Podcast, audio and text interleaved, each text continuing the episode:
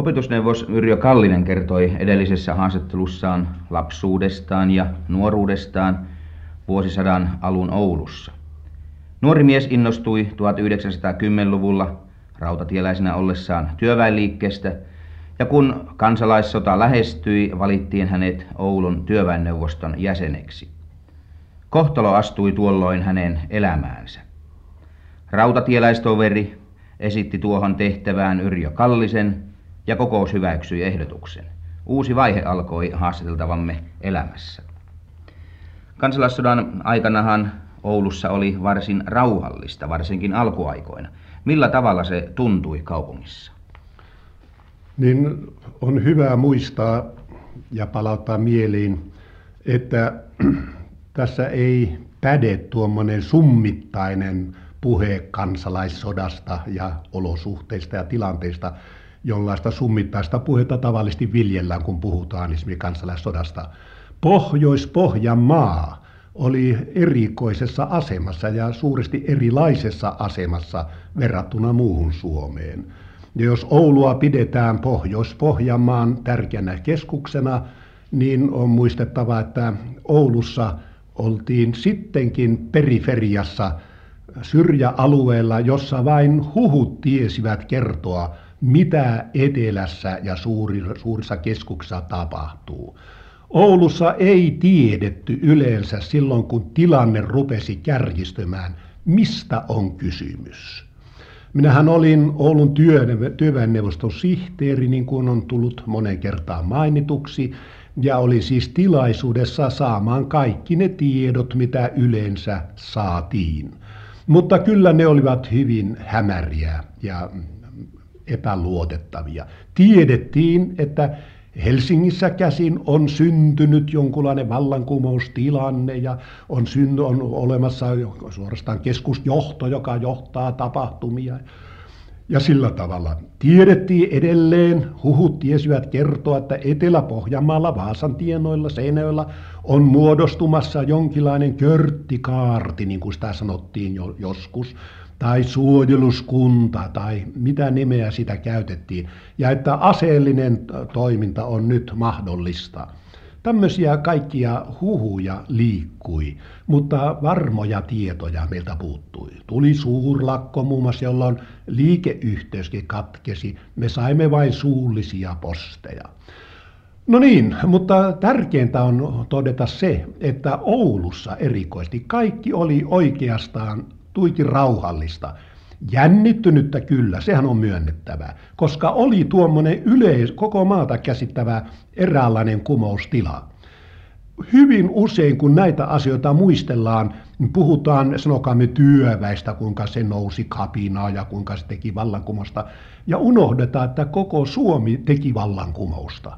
Suomi oli aivan opi omin lupissa julistautunut 17 itsenäiseksi suvereneksi valtioksi täysin irtautuisi saari Venäjästä. Ja tuota, tämähän oli selvä osoitus siitä, että nyt eletään uutta aikaa. Ja äh, Venäjän hallitus äh, Leninin johdolla oli vahvistanut, ehtynyt jo 17 lopussa vahvistaa Suomen suvereneisuuden ja itsenäisyyden. Ja tämän mukana sitten tapahtui niinkin, Tämänkin muistavat tuon ajan ihmistä ja se näkyy kyllä asiakirjoista ja lehdistä muista. Järjestysvalta kautta maan oli menettänyt tehonsa. Tämäkin kuului semmoiseen yleiseen äh, kumoukselliseen poikkeustilanteeseen. Järje- poliisilaitos oli monissa suurissa kaupungissa täysin toimettomana, syrjää heitettynä.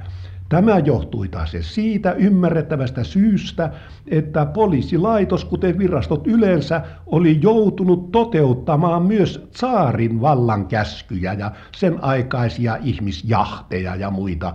Ja nyt sitten tuommoisessa psykoottisessa tilanteessa poliisilaitos on epäluotettava ja poliisit komennettiin pois kaduilta. Järjestystä hoidettiin sikäli kuin hoidettiin jollakin muilla keinoin. Näinhän tapahtui Oulussakin. Ja poliisi oli kertakia syrjäytettynä Ja oloille kuvaavaa on se, että kuvernööri Nandelstaat aloitti asioiden hoidon uudella tavalla. Hän kutsui työväenliikkeen johtomiehet, joihinka minä en kuulunut. Minä olin työväenjoston vaatimaton sihteeri, mutta Yrjö Mäkelin ja Hannes Ukslautakin muita kutsuttiin läänihallitukseen. Ja siellä neuvoteltiin, miten olisi nyt tilannetta hoidettava, kun poliisi on voimaton. Ja siellä nämä herrat yhdessä päättivät kuvernöörin puheenjohdolla, että järjestyneen työväen on annettava oma luotettu henkilönsä poliisilaitokseen tarkastajan nimellä, poliisitarkastajan nimellä, lisäämään järjestyneen työväen arvovallan poliisille, joka muutoin nyt katsottiin arvovaltaa vailla olevaksi. Ja miten? Ja sitten nämä herrat olivat päättäneet, että Yrjö Kallinenhan siihen sopii. Minä olin jo sinä sitä ennen noin, kun väkijoukko liikehti ja nälkäiset olivat vähän hulinoimassa, niin minä olin mennyt ja puheillani taltuttanut heitä. Ja kaipa tämä oli vaikutta, vaikuttamassa siihen, että katsottiin, että no tuo Yrjö Kallinen sopii poliisitarkastajaksi. Hän puhuu ihmiset pyörryksiin ja rauha säilyy maassa. Ja niin minusta tehtiin poliisitarkastaja ja minä sain palkkaakin siitä suunnilleen kai saman verran kuin mitä sain rautatieltä palkkaa, että minä tunsin olevani oikein nousukaaressa. Ja tämä oli kaikki kuvaa sitä olotilaa. Tässä ehkä saan jatkaa vielä tämän kysymyksen tiimalta eräänkin kuvaavan episodin, joka näyttää minkälaisessa tilassa oltiin rauhallisessa Oulussakin. Silloin 17 lopulla niin Levi tulee yhtäkkiä taas sen hälytyslääni-hallituksesta käsin ja sinne menee Yrjö Mäkeliin, koska se oli neuvoston puheenjohtaja, ja Hannes Uksla ja ketä muita mennenee. Ja me odottelemme sitten neuvostosta, hän siellä mahtaa olla asia. Mäkelin on hyvin juhlallinen ja kohtalon omainen ja kysyy ensimmäisiä työväenneuvostoja että toverit, voiko, voinko luottaa teidän vaitiolonne? No muut on enemmän kunnioittavia noin sielun rakentajilta kuin Yrjö Kallinen. Minä tulin täävänneeksi, että no kysymys tuokin. Mua jollakin tavalla kuuhotti, että mitäs tuomasta kysymystä nyt tehdään, voinko luottaa vaitiolonne, että yhdessään tässä asioista hoidetaan ja niistä vastataan. Yrjö Mäkeli heitti vähän noin silmäyksen minun, semmoisen Jupiter-silmäyksen, mutta sitten sanoi, että toverit, keisari Nikolai on karannut. Taas se ollaan kaikki hiljaa. Minä kun olen paukapääni, heitin heti, että no hyrrä perään, menkö. Silloin Yrjö Mäkeli oikaisee johtaja Vartalonsa ja sanoi, että tiedätkö nuori mies, mitä se merkitsee, jos se mies pääsee ulkomaille? Vallankumous on menetetty. No en minä ymmärtänyt asiaa sillä kannalta. Sitten siinä ruvetaan asiaa rauhallisemmin keskustelemaan ja tuloksesi tulee kuvernöörin määräys. On saatava ylimääräinen juna liikkeelle, joka jakaa järjestyskaartilaisia. Huomataan välillä, että Oulussa silloin ei ollut mitään punakaartia. Oli työväenneuvosto asettama järjestö, järjestö, järjestyskaarti, joka oli täysin aseeton. Vain arvovallallaan piti kaduilla järjestystä. Tämä ylimääräisjunaan pitää jakaa järjestyskaartilaisia rautatie varteen ja koko Pohjois-Pohjanmaa on nostettava samana iltana jalkeelle estämään keisari Nikolaisen karkaamista Pohjois-Pohjanmaan kautta Ruotsiin. Nyt kun ajattelee sitä jäljestä käsin, niin sehän tuntuu aivan absurdilta koko ajatus. Jos keisari Nikolai on Pietarissa päässyt vangitsijansa käsistä karkuun, eikä nyt hitto vie sitä voida vangita, eikä se tallustele siellä pitkin ratavarsia Ruotsia kohti. Kyllä se kyllä muulla pelillä menee. Mitä ideaa tässä oli? No en minäkään tuosta ollut täysin eh, selvillä tuosta tuon järjettömyydestä, mutta kuitenkin sen verran olin eh, rattailla vanhana rautatieläisenä, että tässä on jotakin mätää tässä jutussa. Ja minä sanoin, että onko tässä mitään ideaa, mutta Mäkelin vaiensi minut ja sanoi, että tämä on määräys, tämä on todeltava ja määräsipä minut vielä panemaan, oliko se parin tunnin kuluessa junat pystyy, jotka tulevat jakamaan näitä miehiä sinne radan varteen. Ja minä taas sen ammattimiehenä sanoin, että ei, ei junia sillä tavalla laiteta, että Höyryn nosto jo vaatii tuntikausia ennen kuin veturi saadaan höyrypaine päälle ja asia, asia on järjestettävä liikennetarkastajan kautta ja asemien kautta kaikki valmiiksi ja juna on ruvettava kokoilemaan hajalta ratapihalta. Se vie, se vie pitkä aikaa. Mutta äh, Yrjö Mäkeli sanoi, että ei sanaakaan herroille, tästä ei saa puhua, se pitää neuvoston määräyksellä panna tämä juna liikkeelle. No silloin minä sanoin, että no silloin määräyksen antaja en ole minä, että minä en minä rautatiellä tunnen asiat, ei se käy noin. Hannes Uksila määrättiin sitten hoitamaan asiaa ja Hannes Uksila, kun ei ole rautatiellä, niin hän menee sitten lukemaan lakia Oulun asemalle herroille asemapäälliköille, että juna valmiiksi ja äkkiä. Ja sitten kävi niin kuin aavistin, kun seuraavana päivänä juna palaa takaisin ja kerää miehet sieltä eri asemilta ja tuo ne takaisin Ouluun, niin Hannes Uksila tulee ja kiroilee kuin ukkonen ja sanoo, että he olivat menettää henkensä, kun he menivät hakkaamaan unisten mökkien oville, niin, niin miehet hamuilivat kirveitä siellä sisällä ja sanoivat, että jos ette hupene äkkiä, niin tulee kirveestä kalloa. Muuten on mielenkiintoista, että kun minun kirjani Hälinä ja hiljaista oli ilmestynyt ja minä olin kertonut tästäkin episodista, hyvin kuvaavasta tapahtumasta, niin minä sain kirjeen entiseltä asemapäälliköltä, häneltä lupaa kysymättä, mainitsi hänen nimensäkin, Otto Tarssinen. Hän kertoo olleensa Säiniön asemalla sähköttäjänä noihin aikoihin ja kertoo pitkähkön tarinan, kuinka sielläkin hälytettiin asemat liikkeelle Pietari ja Viipurin välillä sen vuoksi, että keisari Nikolai oli karannut ja se, hänet pitää saada kiinni. Siis tämä oli todella tämmöinen akti käynnissä, joka oli tullut kuvernöörin tietoon. No niin, Tämä on nyt hyvin kuvaavaa, että siis oltiin noin sekavassa tilanteessa. Ei kuvernörikään tiennyt oikein, mitenkä nyt kaikki asiat ovat. Vielä vähemmän me tavalliset ihmiset tiesivät mitä. Niin, mitkähän tapahtumat tuon ikävän kansallissodan aikana kohdallanne olivat kaikkein merkittävimmät? Merkittävin oli tietysti se akti, minkä minä panin alulle, kun levisi tieto tammikuun alussa 18, että nyt sieltä tulee etelästä käsin jokin sotilasjuna. Me saimme noin rautatie tietoa siitä. Ja minä menin neuvostoon ja ehdotin, että lähetetään rauhanvaltuuskunta sitä tulevaa sotajunaa vastaan ja otetaan selvä. Pyritään neuvottelukosketuksiin, otetaan selvä millä asioilla liikkuvat ja mikä on tarkoitus. Ja neuvosto sitten kysyi, että olenko minä valmis lähtemään. Minä että tietysti sitä varten minä esitänkin. Minä kyllä olen valmis lähtemään ottamaan selvä, mistä on kysymys. Monen kummallisen seikkailun jälkeen minä joutuin, joudun vastakkain tämän junan komentajan kanssa, Eversti Örflikt oli herran nimi, ja hän kiroili, tai nyt kiroilu, mutta huusi ja pauhasi, onka etelässä on bolshevikit yhdessä venäläisten bolshevikkien kanssa tehneet roiston töitä ja ryöstäneet ja metelöineet. Ja heidän tarkoitus on ajaa venäläiset pois tästä maasta ja palauttaa maahan järjestys. Ja minä selitin herra Everstille, että Oulussa ei ole mitään sellaista tapahtunut. Oulu on rauhallinen kaupunki, siellä on kyllä nyt vaarallinen tilanne sikäli, että entinen järjestyskaarti, joka oli aseeton, on julistautunut irti työväen neuvoston alaisuudesta. Ei ilmoittanut jyrkästä, se ei enää sitä tottele. Ja vieläpä asestautunut. Ja sen takia tilanne on kriitillinen. Ja minä pyysin, että älkää tulko asevoimilla nyt Ouluun.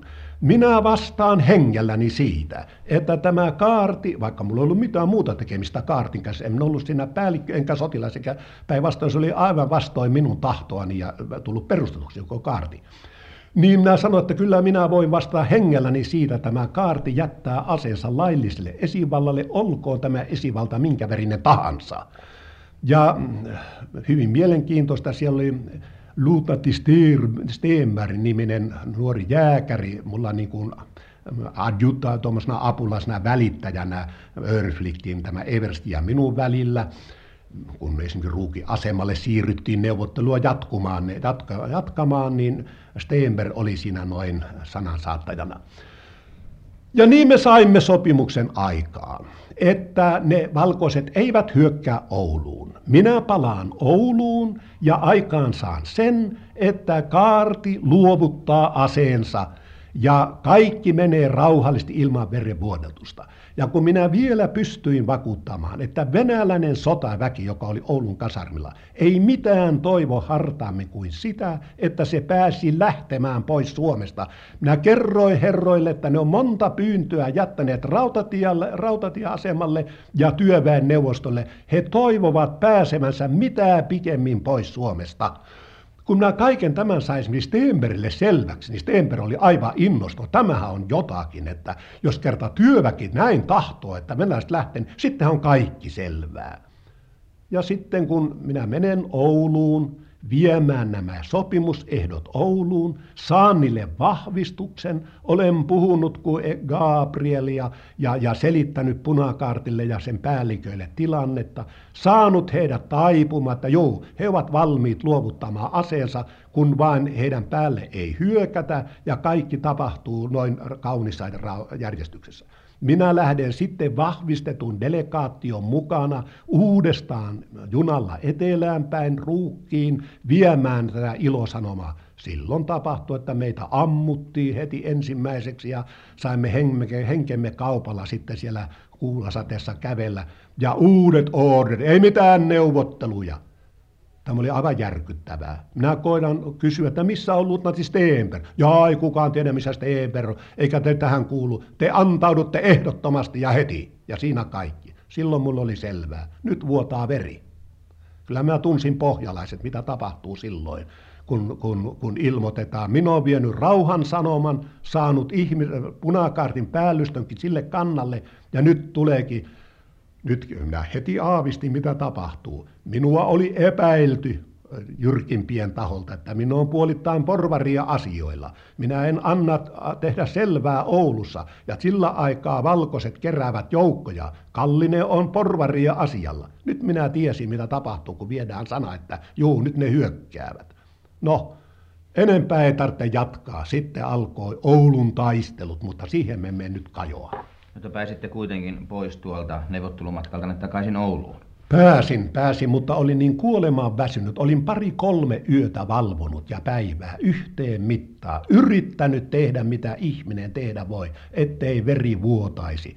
Pääsin Ouluun, mutta jätin tälle, kun se oli vahvistettu delegaatio, niin jätin heille tehtäväksi mennä selittämään sekä neuvostolle että punakaartille, mikä käänne asiassa on tullut. Ja sanoin aivan avoista, minä olen nyt loppuun saakka nääntynyt ja väsynyt, minusta ei ole enää mihinkään.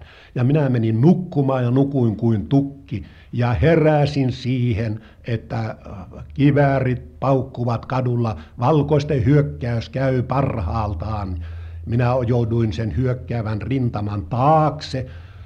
Kaikki oli mulle selvää, mitä nyt tapahtuu. Minä äh, nousin ylös, puin ja lähdin kävelemään katua ja näin kuinka siinä valkoiset syöksähdelle hyökkäävät, aina ovat suojassa porttikäytävissä, taas he hyökkäävät ja työläiset ka- kaartilaiset ampuvat vastaan.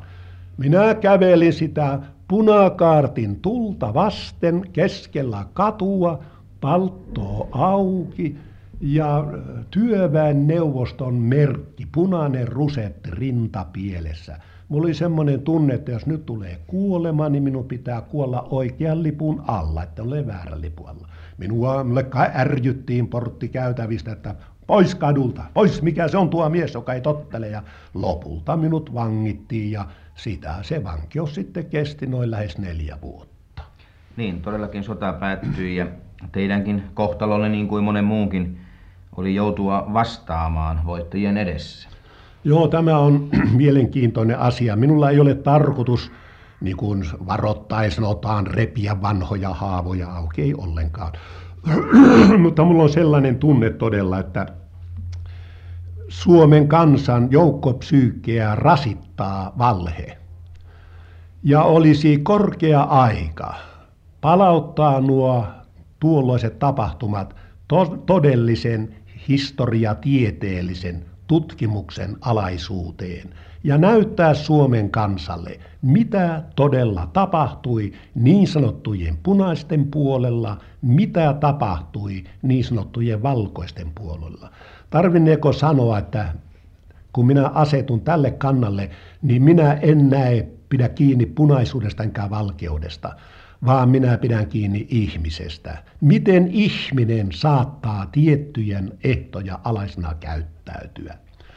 Niinpä niin. Minäkin jouduin vastaamaan. Ensin oli pitkät kuulustelut, ja kuulustelut olivat aivan korrekteja. Se oli muun muassa eräs nuori tuomari, minä muistan, että hänen nimensä oli Pii Kivi, joka suoritti monta päivää kuulusteluja minun kanssani, ja minä kerroin avoimesti kaiken, aivan prikusta prikkuun, totuuden mukaisesti, mitä oli tapahtunut, ei ollut mitään syytä salata. Ja kerroin nämä ponnistelut, kuinka minä olin yhtä mittaa tulessa kadulla ja taistelin väkijoukkojen kanssa, ettei verenvuodatusta pääsi alkamaan. Ponnistelin hyökkäävän valkoisten joukon edessä, jotta ei taistelua syntyisi. Ja hän merkitsi aivan ylös kaikki. Hän kysyi muun muassa minulta kerran, että, että kutka olivat punakartin päälliköitä. Minä sanoin, että en minä tiedä, että kyllä minä tietysti nimiä voisin mainita, mutta koska minä en ollut missään tekemissä punakartin kanssa, niin teidän on kysyttävä tämmöisiä asioita niiltä, jotka olivat siinä asiassa. Minä olin työväeneston sihteeri, mulla mitään tekemistä punakartin kanssa. No hän tyytyi siihen, aivan oikein. Ja me erosimme aivan rauhallisesti, no hän oli tyytyväinen saamiinsa tietoihin.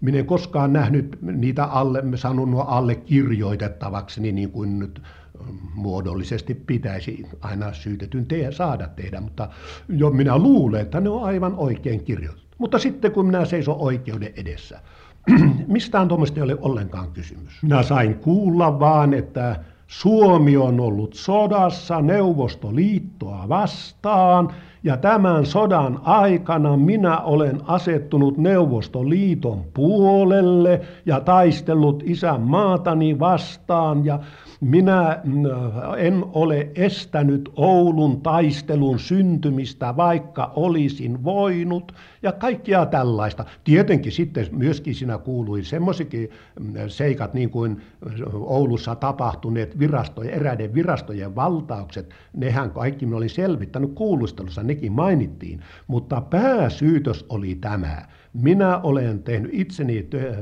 vikapäksi maan kavallukseen, koska olen sodan aikana asettunut vihollisen puolelle ja toisen raskaan rikoksen, koska en ole estänyt taisteluiden syntymistä, vaikka olisin voinut. Ja kaiken tämän perusteella sitten minulle annettiin kuoleman tuomio.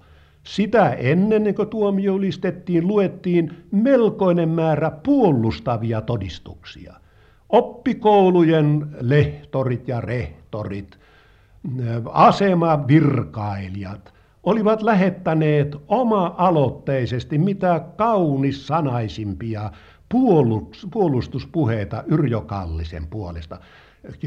Yleisen syyttäjän veli muun muassa kertoo kirjallisessa todistuksessaan, kuinka Yrjö Kallinen pelasti hänet junassa venäläisten sotilaiden käsistä. Ne olivat hänet vanginneet ja hänellä oli salkussansa tärkeitä aktivismiasioita koskevia papereita ja ties miten hänen olisi käynyt, ellei Yrjö Kallinen olisi haettu väliin, joka sattumalta oli junassa. Silläkin matkalla oli jollakin rauhoitusmatkalla Pohjois-Suomessa, kun oli tullut selkkauksia venäläisten kanssa. Olin saanut ne hoidetuksi ja palaa Ouluun, niin tulee tämmöinen junassa.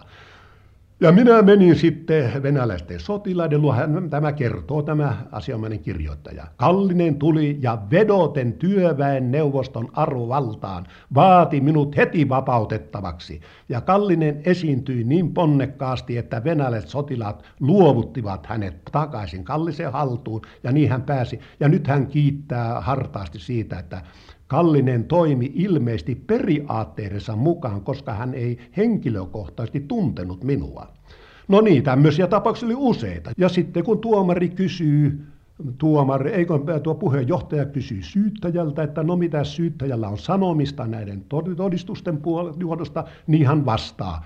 Kaikkihan me tiedämme, että Kallinen on ollut hyvä mies, mutta hän on mennyt pilalle niin kuin Manner ja Tokoi ja monet muut. Näin hän sanoi tämä tämä yleinen syyttäjä, nimenomaan tämmöisen kauniin todistuksen antajan veli. Ja niin sitten Yrjö Kallinen tuomittiin menettämään henkensä ja toimensa rautatiellä ja kansalaisluottamuksensa. Ja sitten alkoi teidän vaelluksenne eri vankiloissa. Tuota kuolemaan tuomitahan onneksi koskaan ei pantu täytäntöön. No joo, se alkoi, mutta se on niin pitkä historia ja raskas, että sillä minä en halua nyt todellakaan rasittaa kuulijoiden mieltä. Mutta minä sanon vain aivan lyhyesti, että kun me lukeneet Natsi-Saksan kauhuleireistä, niin ne eivät missään muussa suhteessa poikkea Suomen kauhuleireistä vuodella 18 kuin siinä, että ne olivat suurempia kooltansa ja että siellä tapettiin ihmisiä kaasulla. Kaasulla ei tapettu. Vanki, punaisten vankileireillä tai niillä lenkereillä, missä punaiset vankeina olivat, mutta kaikilla muilla mahdollisilla tavalla. Nälästä, ruoskimisesta ampumiseen saakka. Mutta kuten sanottu, minä, mulla ei ole tarkoitus viipyä näissä, vaikka pitäisin suotavana, että joskus vielä nämäkin asiat tutkittaisiin totuudellisesti. Se olisi Suomen kansan sielun elämälle terveellinen tuollainen puhdistus. Se panisi meidät ajattelemaan, ketä me olemme me ihmiset, miten me voimme käyttäytyä. Ja yksi ainoa tuollainen kokemus, jossa kunnon ihmiset käyttäytyvät petojen tavoin, se olisi omiansa vapahduttamaan meitä kaikkia. Ja ehkä olisimme, jos toinen kriisitilanne tulee, paremmin varustettuja sitä kohtaamaan niin, ettemme, etteivät samat kauheudet miltään puolelta uudistuisi. Kun sitten vihdoin portit teille avautuivat ja astuitte yhteiskuntaan, oli noina vuosina varmasti kypsynyt teille hyvin monta asiaa. Voisikohan nyt jäljestäpäin sanoa, että teille oli kypsynyt tavallaan elämän ohje?